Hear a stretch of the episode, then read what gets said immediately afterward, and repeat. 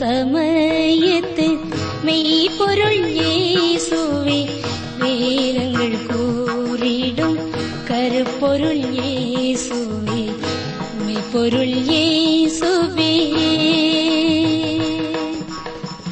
உண்மை என்பது ஒன்றே அன்னையில் சேர்ந்திட்டால் அதுவும் புலனாகும். மெய்ப்பொருள் இயேசு கிறிஸ்துவின் இணையற்ற நாமத்தில் வேத ஆராய்ச்சி அன்பர்களை வாழ்த்துகிறோம்.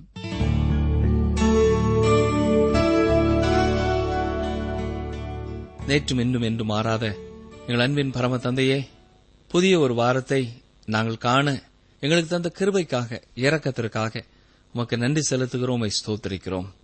கடந்த மாதம் முழுவதும் உடைய கிருபை உடைய இறக்கம் உடைய பராமரிப்பு எங்களுக்கு போதுமானதாக இருந்ததற்காக நாங்கள் ஒருமுறை கூட உமக்கு நன்றி செலுத்துகிறோம் ஸ்தோத்திரிக்கிறோம். எங்கள் ஜெபங்களை கேட்டீர் எங்களுக்கு பதில் கொடுத்தீர் உமக்கு ஸ்தோத்திரம் ஐயா உமக்கு ஸ்தோத்திரம். விவசாய பணி செய்கிற சகோதர சகோதரிகளுக்காக மீண்டும் நாங்கள் செபிக்கிறோம். விவசாய பணியை தொடர்ந்து செய்வதற்காக கடன் வசதிக்காக பலரை சந்திக்கிற உடைய பிள்ளைகளுக்காக நாங்கள் பாரத்தோடு செபிக்கிறோம். கர்த்தர் தாமே அவர்களுக்கு தேவையான கடன் வசதி கிடைப்பதற்கு உதவி செய்ய வேண்டும் என்று சொல்லி நாங்கள் செபிக்கிறோம். கடனை கொடுக்கும் பணியிலே பொறுப்பிலே இருக்கிறவர்களுக்காக நாங்கள் பாரத்தோடு செபிக்கிறோம். கர்த்தர் தாமே அவர்களுக்கு நல்ல மனதை தந்து தேவை உள்ளவர்களுக்கு சரியான நேரத்திலே சரியான வசதிகளை செய்து கொடுக்க உதவி செய்ய வேண்டும் என்று சொல்லி நாங்கள் வேண்டிக் கொள்கிறோம். பற்பல விதமான அலுவலகங்களிலே முக்கிய பொறுப்பிலே இருக்கிறவர்களுக்காக நாங்கள் ஜெபிக்கிறோம். நீர் கொடுத்த பொறுப்பை உண்மையோடும் முத்தமத்தோடும் நிறைவேற்ற ஒவ்வொரு நாளும் உடைய பிள்ளைகளுக்கு தேவையான கிருவிகளை தாரும்.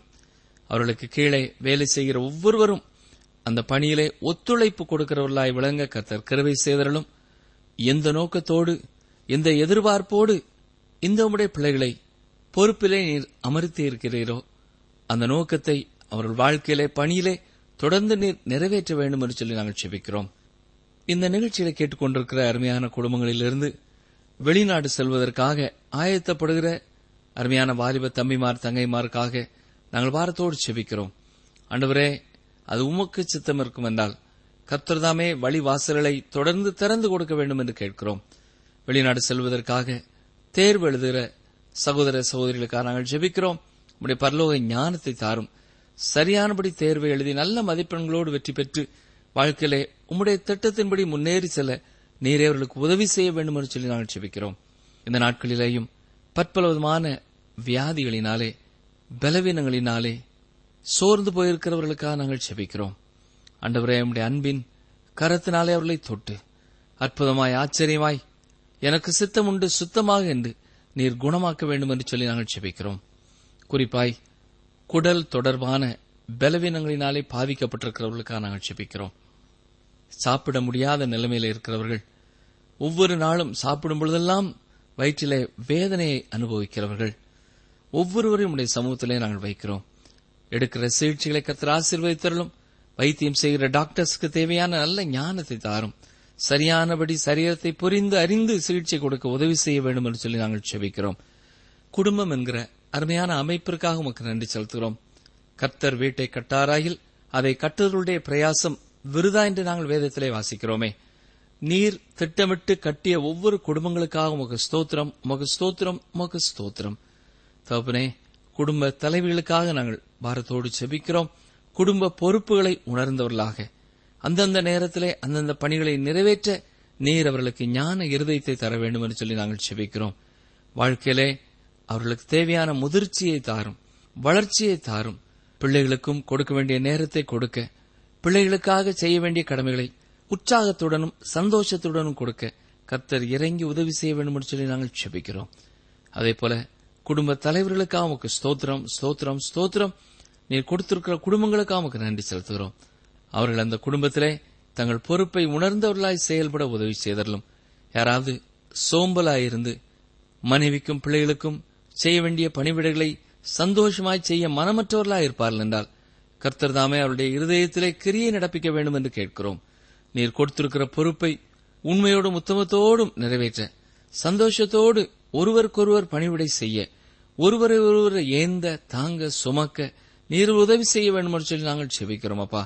ஒவ்வொரு குடும்பங்களிலேயும் குடும்ப தலைவர்கள் மனைவிக்கு ஏற்ற உதவிகளை செய்ய நல்ல மாதிரிகளாய் பிள்ளைகளுக்கு விளங்க நீரே உதவி செய்ய வேண்டும் என்று சொல்லி நாங்கள் செபிக்கிறோம்.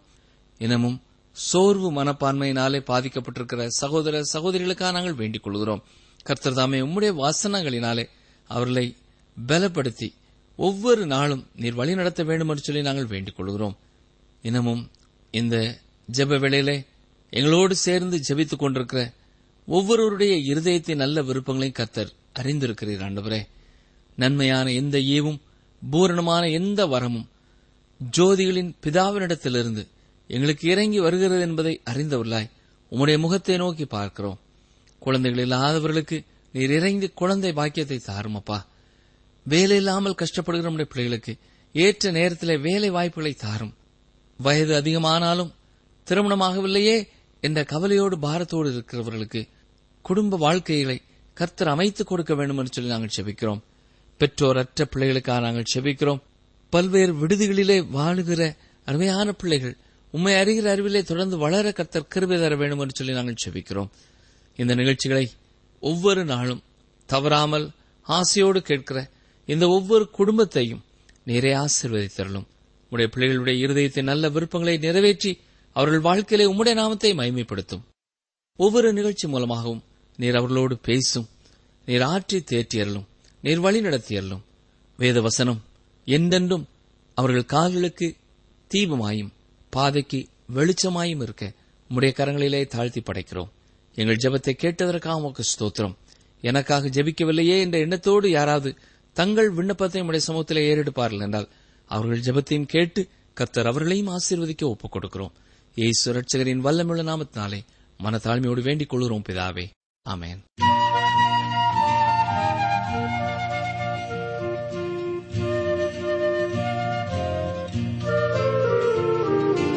Yesu yenge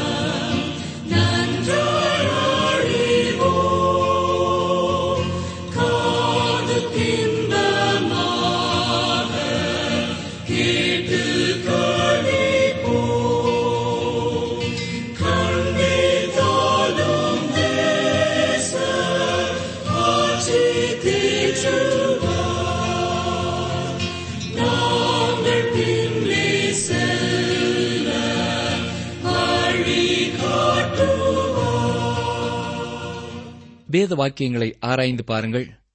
அவற்றினால் உங்களுக்கு நித்திய ஜீவன் என்று சொன்ன இயேசு கிறிஸ்துவின் வார்த்தைகள் உண்மை என்பதை உணர்ந்தவர்களாக வேத ஆராய்ச்சி நிகழ்ச்சியை ஒவ்வொரு நாளும் கருத்தோடு கேட்டு கவனித்து குறிப்பெடுத்து வாழ்க்கையிலே செயல்படுத்தும் அன்பு சகோதர சகோதரிகள் ஒவ்வொருவரையும் ஆண்டவராகிய இயேசு கிறிஸ்துவின் நாமத்தினாலே வாழ்த்தி வரவேற்கிறோம்.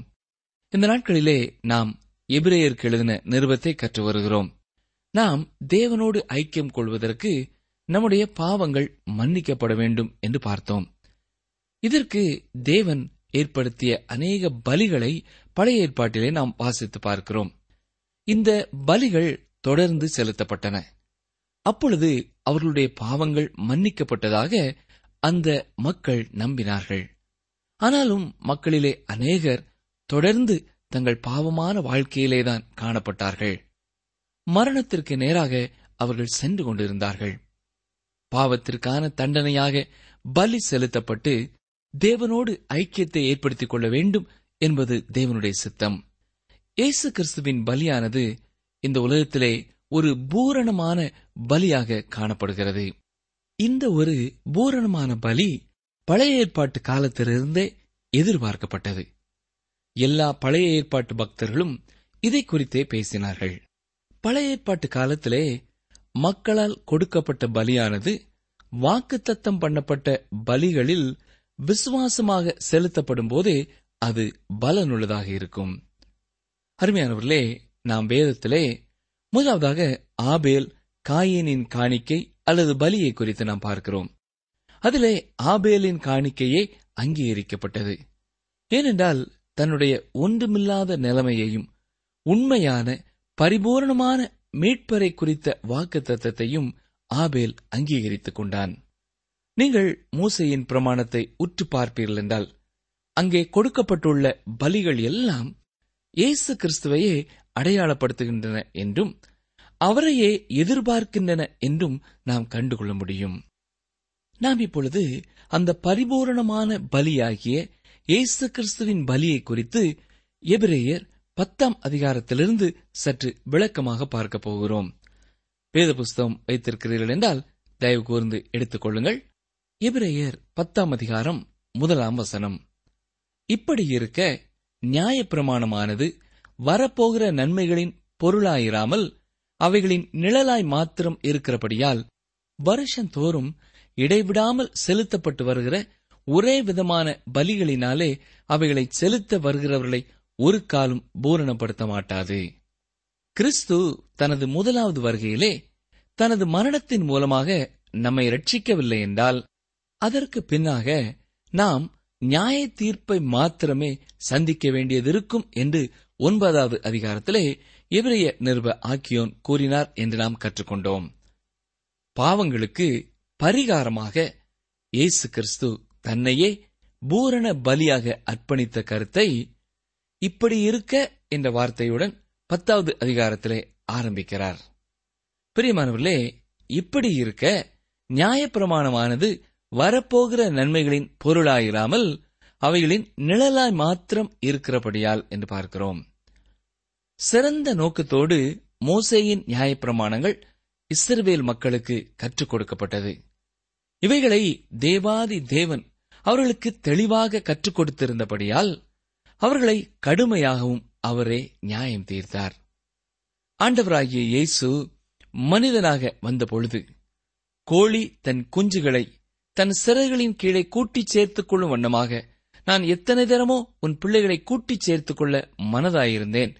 உங்களுக்கோ மனதில்லாமற் போயிற்று என்று எருசலேமை பார்த்து லூக்கா பதிமூன்றாம் அதிகாரம் முப்பத்தி நான்காம் வசனத்திலே சொல்கிறார். அருமையானவர்களே இன்றும் எருசலேமின் தெருக்கள் பாழாய் கிடப்பது எருசலேமின் மீது வந்த நியாய தீர்ப்பின் அடையாளமாகவே இருக்கிறது. ஆண்டவர் தன்னால் தெரிந்து கொள்ளப்பட்ட தன் ஜனங்களை தன்னிடமாக சேர்த்துக் கொள்ள பல முயற்சிகள் செய்தார் என்று நாம் வாசிக்கிறோம். என்னை கேட்டுக்கொண்டிருக்கிற எனக்கு அருமையான சகோதரனே சகோதரியே இந்த நாட்களிலேயும் ஆண்டவராய கர்த்தர் தன்னால் தெரிந்து கொள்ளப்பட்ட மக்களை தன் பக்கமாக பரிபூரணமாக இழுத்துக் கொள்வதற்காக பல முயற்சிகளை எடுத்துக்கொண்டே இருக்கிறார். ஒருவேளை அப்படிப்பட்ட ஒரு காலகட்டத்தை நீங்கள் உங்கள் வாழ்க்கையிலே இன்று கடந்து வந்து கொண்டிருக்கலாம். ஏன் என்னுடைய வாழ்க்கையிலே இது நடைபெற்றது? நான் இதை எதிர்பார்க்கவில்லையே. நான் என்ன தவறு செய்தேன்?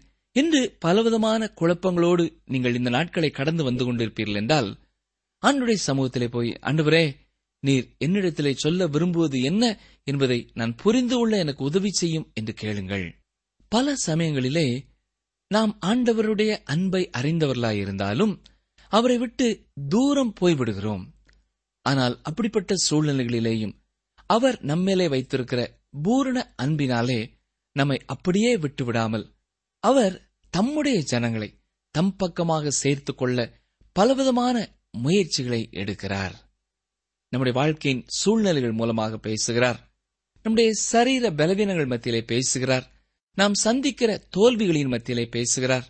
அது மட்டுமல்ல ஒருவேளை நம்முடைய வாழ்க்கையிலே நாம் அனுபவிக்கும் வெற்றிகள் மத்தியிலேயும் ஆசீர்வாதங்களின் மத்தியிலேயும் கூட அவர் நம்மோடு உறவாடுகிறார். எனக்கு அருமையான சகோதரனே அருமையான சகோதரியே மெய்யான பரிசுத்த ஸ்தலத்தின் மாதிரியாக ஆசரிப்பு கூடாரத்தை பழைய ஏற்பாட்டிலே அவர்களுக்கு தெரியப்படுத்தினார். கர்த்தரின் கற்பனைகளும் ஆசரிப்பு கூடாரத்தோடும் பலிகளோடும் தொடர்புடையதே ஆகும். பலிகள் ஆசரிப்பு பற்றிய சடங்காச்சாரமான காரியங்களை கர்த்தரின் கற்பனைகளிலிருந்து பிரிப்பது தவறாகும். ஆனால் இப்பொழுது கிறிஸ்து இவைகள் எல்லாவற்றையும் நிறைவேற்றி முடித்து விட்டார் நாம் இப்பொழுது முற்றிலும் மாறுபட்ட பிரமாணத்திற்குள்ளே இருக்கிறோம். கர்த்தர் உங்களுடைய வாழ்க்கையிலே சந்தோஷத்தை கொண்டு வர விரும்புகிறார். கற்பனைகள் சந்தோஷத்தை கொடுப்பதாக வாக்கு கொடுக்கவில்லை. கற்பனைகள் கொடுக்கப்படும் வேளையிலே இடி முழக்கங்களும் மின்னலும் உண்டானது. ஆம் ஜனங்கள் பயந்தார்கள். ஆனால் இயேசு இந்த உலகத்தில் வந்தபொழுது நமக்கு ஜீவன் உண்டாகும்படி அவர் மறித்தார் எனக்கு அருமையான சகோதரனை சகோதரியே கற்பனைகளை கைக்கொள்வதற்காக நீங்கள் எத்தனையோ புதிய புதிய தீர்மானங்களை செய்தாலும் அது உங்களுக்கு சந்தோஷத்தை கொடுக்காது. எப்பொழுது இயேசு உங்களுடைய பாவத்திற்கான தண்டனையையும் சிலுவேலை சுமந்து தீர்த்தார் என்பதை பரிபூரணமாக விசுவாசிக்கிறீர்களோ அப்பொழுதுதான் அந்த மெய்யான ஜீவபலி உங்கள் வாழ்க்கையிலே உண்மையான உயிர்த்தெழுதலையும் உண்மையான மகிழ்ச்சியையும் கொடுக்கும் என்று வேதம் சொல்கிறது. இவரையர் பத்தாம் அதிகாரம் இரண்டாம் வசனத்தை பாருங்கள்.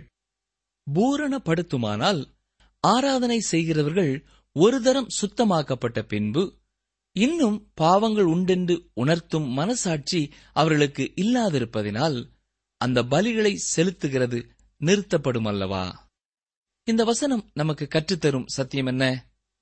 அவர்கள் செலுத்துகின்ற பலியானது அவர்களுடைய பாவங்களை உண்மையாகவே நீக்கிவிட்டதென்றால் அந்த ஒரே பலியே போதுமானது. ஆண்டவராகிய இயேசு கிறிஸ்துவின் மரணத்திற்கு பின்பு சில வருடங்களே எருசலேம் தேவாலயம் அங்கே இருந்தது. அதன் பின்னர் தேவனாய கர்த்தர் தீர்க்க தரிசனமாக கூறியது போல அது அழிக்கப்பட்டு போயிற்று.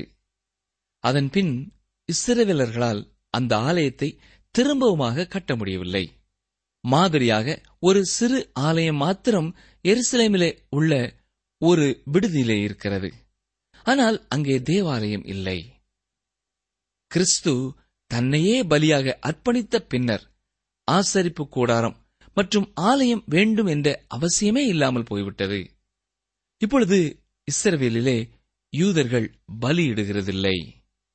ஆராதனை செய்கிறவர்கள் ஒரு தரம் சுத்தமாக்கப்பட்ட பின்பு இன்னும் பாவங்கள் உண்டென்று உணர்த்தும் மனசாட்சி அவர்களுக்கு இல்லாதிருப்பதனால் அந்த பலிகளை செலுத்துகிறது நிறுத்தப்படும் அல்லவா என்று வாசிக்கிறோம்.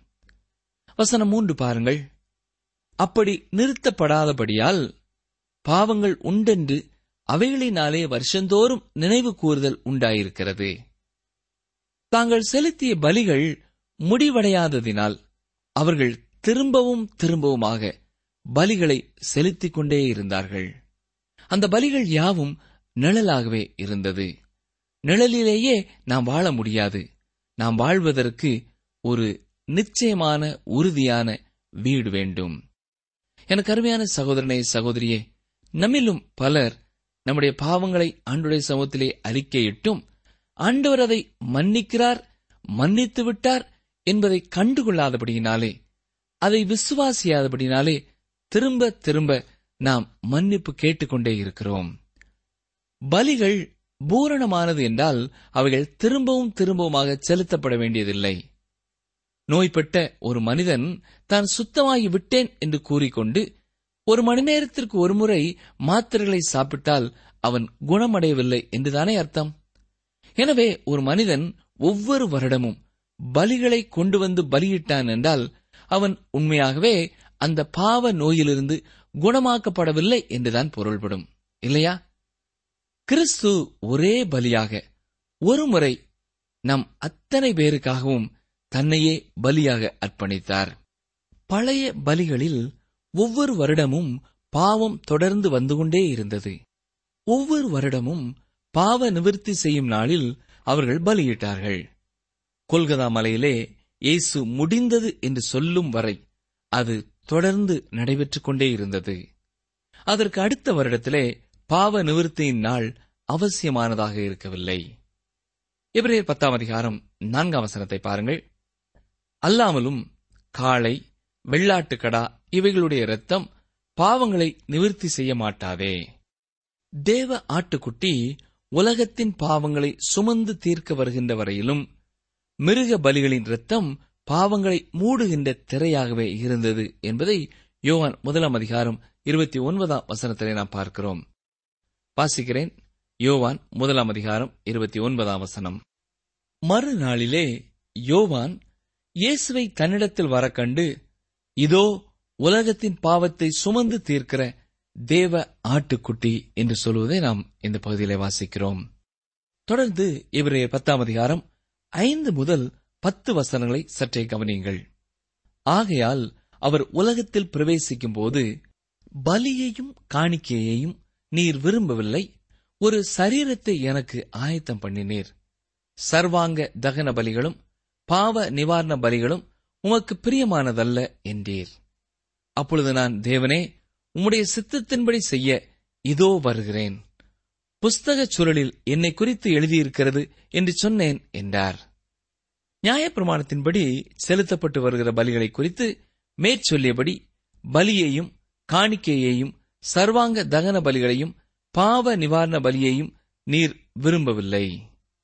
அவைகள் உமக்கு பிரியமானதல்ல என்று சொன்ன பின்பு தேவனே உம்முடைய சித்தத்தின்படி செய்ய இதோ வருகிறேன் என்று சொன்னார். இரண்டாவது நிலை நிறுவுவதற்கு முதலாவதை நீக்கி போடுகிறார். இயேசு கிறிஸ்தனுடைய சரீரம் ஒரே தரம் பலியிடப்பட்டதினாலே அந்த சித்தத்தின்படி நாம் பரிசுத்தமாக்கப்பட்டிருக்கிறோம். தேவனுடைய இந்த வார்த்தைகளை நாம் தெளிவாக அறிந்து கொள்ள பழைய ஏற்பாட்டின் பகுதிகளையும் பார்க்க வேண்டும். யாத்ராகமும் இருபதாவது அதிகாரத்தில் பத்து கற்பனைகள் கொடுக்கப்படுகிறது. அதனைத் தொடர்ந்து பலிபீடம் பற்றிய குறிப்பையும் கூறுகிறார். பலிபீடம் கற்பனைகளின் தொடர்ச்சியாகவே கொடுக்கப்பட்டுள்ளது. இதை நாம் மறந்து போகக்கூடாது. பின்பு யாத்ராமம் இருபத்தி ஓராவது அதிகாரம் முந்திய சம்பவங்களோடு சற்றும் தொடர்பில்லாததாக காணப்படுகிறது.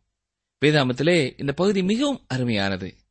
கற்பனைகள் கொடுக்கப்பட்டு விட்டது இப்பொழுது கர்த்தர் மோசையிடம் மேலும் நீ அவர்களுக்கு அறிவிக்க வேண்டிய பிரமாணங்களாவன.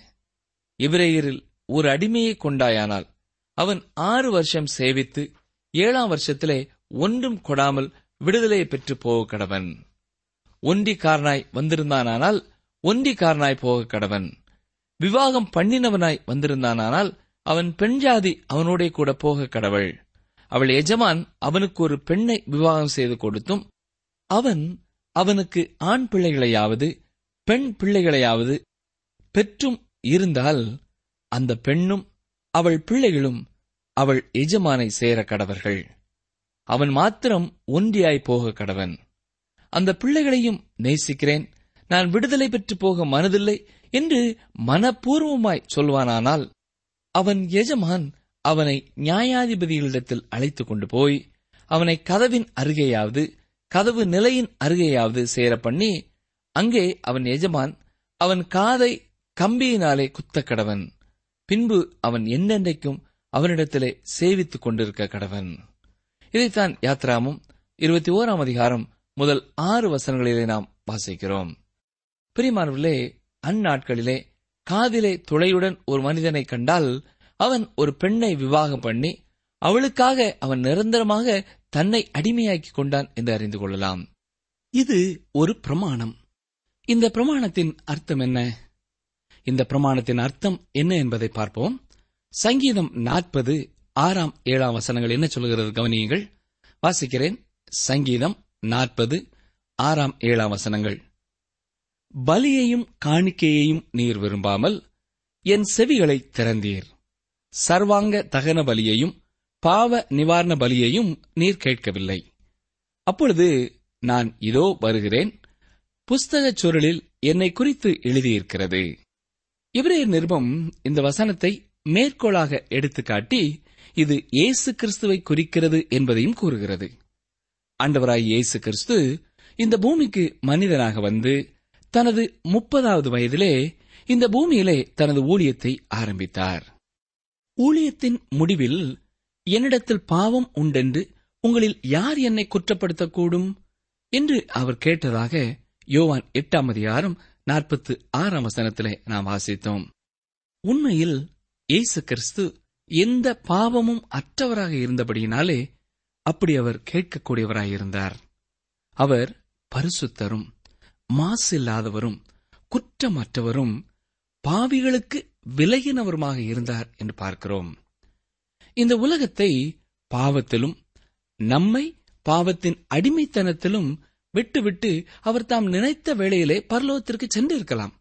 இயேசு மனு குலத்தை நேசித்தார் பெரியமானவர்களே. தனது ஒரே பேரான குமாரனை தந்தருளி இவ்வளவாய் தேவன் உலகத்திலே அன்பு கூர்ந்தார். எனவே தன்னுடைய காதில் மாத்திரம் தொலையிடுவதற்கு பதிலாக தன் சரீரத்தையே அவர் கொடுத்தார்.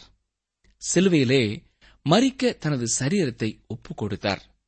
இயேசு கிறிஸ்துவனுடைய சரீரம் ஒரே தரம் பலியிடப்பட்டதினாலே அந்த சித்தத்தின்படி நாம் பரிசுத்தமாக்கப்பட்டிருக்கிறோம். இவரைய பத்தாம் அதிகாரம் பத்தாம் வசனத்தில் இதை நாம் பார்க்கிறோம். ஒரு எஜமான் தன் அடிமைக்கு ஒரு பெண்ணை விவாகம் பண்ணி கொடுத்தால் அந்த அடிமை தன் மனைவியை நேசித்தால் அவளோடு கூட சேர்ந்து அவனும் அடிமைத்தனத்தை தெரிந்து கொள்ளலாம். இவ்விதமாகவே அன்பராய் இயேசு கிறிஸ்து சபை என்று நாம் கூறுகிற விசுவாசிகளாகிய சரீரத்தை உடையவராக இருக்கிறார். யோவான் பதினேழாம் அதிகாரம் ஒன்பதாவது வசனத்திலே இயேசு தன்னுடைய ஜெபத்திலே பிதாவினிடத்திலே இவ்வாறு ஜெபிக்கிறார். கவனியங்கள் வாசிக்கிறேன். யோவான் பதினேழாம் அதிகாரம் ஒன்பதாம் வசனம். நான் அவர்களுக்காக வேண்டிக் கொள்ளுகிறேன். உலகத்துக்காக வேண்டிக் கொள்ளாமல் நீர் என்னை தந்தவர்களுக்காக வேண்டிக் கொள்ளுகிறேன். அவர்கள் உம்முடையவர்களாயிருக்கிறார்களே என்று கூறியிருக்கிறார். இயேசு கிறிஸ்து நம்மை நேசிக்கிறார். நமக்காக அவரே விலைக்கிரயத்தை செலுத்திவிட்டார். பரலோகத்தின் பிதாவின் வலது பார்சத்திலே வீற்றிருக்கும்படி அவர் சென்று விட்டார் ஒரு நாளிலே அவர் வந்து பாவத்தின் அடிமைத்தனத்திலிருந்து நித்தியமாக நம்மை மீட்டு தன்னோடு கூட இருக்கும்படியாக அழைத்துச் செல்வார். அவர் ஒருவர் மாத்திரமே அதனை செய்யும் வல்லமை உடையவராக இருக்கிறார். இயேசு கிறிஸ்துவை பற்றிய அழகான ஒரு காட்சியை இந்த பகுதி நமக்கு தெரிவிக்கிறது. எனக்கு பிரியமான சகோதரனை சகோதரியே இயேசு எனக்காகவும் உங்களுக்காகவும் ஒரு அடிமையைப் போல ஆனார் என்று இந்த பகுதியிலே பார்க்கிறோம். சபையாகிய தன்னுடைய மணவாட்டியை என்றென்றைக்கும் உடையவராக இருக்கும்படி அவர் தன்னுடைய காதில் மாத்திரம் தொலையிட ஒப்புக் கொடுக்காமல் முழு சரீரத்திலும் தொலையிட ஒப்புக் கொடுத்தார். கைகளில் கால்களில் ஆணிகளால் தொலையை ஏற்றுக்கொண்டார். தம் சரீரத்தை ஒரு அப்பத்தை பிப்பது போல பிக்க அவர் ஒப்புக் கொடுத்தார். அருமையான சபையாக காணப்படுகிற விசுவாசியே நீங்கள் அதற்கு பாத்திரவான்களாக காணப்படுகிறீர்களா? அவரோடு என்றென்றைக்கும் இருப்பதற்கு நீங்கள் ஆயத்தப்பட்டிருக்கிறீர்களா? ஒரு மணமகளைப் போல இன்று நீங்கள் உங்களை பரிசுத்த அலங்காரத்தினாலே அலங்கரித்துக் கொள்ள வேண்டும் என்று அவர் எதிர்பார்க்கிறார். சபை எடுத்துக் கொள்ளப்படுதலிலே பங்கு பெற ஆயத்தமாயிருக்கிறோமா? சற்றே சிந்தித்து பார்ப்போம். நாம் ஆயத்தமாக இல்லை என்ற உண்மையை நாம் உணர்ந்து கொள்வோம் என்றால் இன்றே இப்பொழுதே நம்மை அவருடைய கரங்களிலே ஒப்புக் கொடுத்து அவருடைய வருகைக்காக நம்மை ஆயத்தப்படுத்திக் கொள்வோமா? நீங்கள் தொடர்பு கொள்ள வேண்டிய எமது முகவரி வேத ஆராய்ச்சி டி டபிள்யூ ஆர் தபால் பெட்டி எண் நூற்று முப்பத்தி நான்கு திருநெல்வேலி இரண்டு தமிழ்நாடு. எங்கள் தொலைபேசி எண் தொன்னூற்று நான்கு நாற்பத்தி இரண்டு இருபத்தி ஐந்து இருபத்தி ஆறு இருபத்தி ஏழு மற்றும் ஒரு தொலைபேசி எண் ஒன்பது ஐந்து எட்டு ஐந்து நான்கு ஆறு பூஜ்ஜியம் நான்கு ஆறு பூஜ்ஜியம். எங்கள் இமெயில் முகவரி Tamil DDP at radio eight eight two dot com. நீங்கள் தேவனுடைய சித்தத்தின்படி செய்து வாக்குத்தத்தம் பண்ணப்பட்டதை பெரும்படிக்கு பொறுமை உங்களுக்கு வேண்டியதாயிருக்கிறது. எபிரேயர் பத்து முப்பத்தி ஆறு.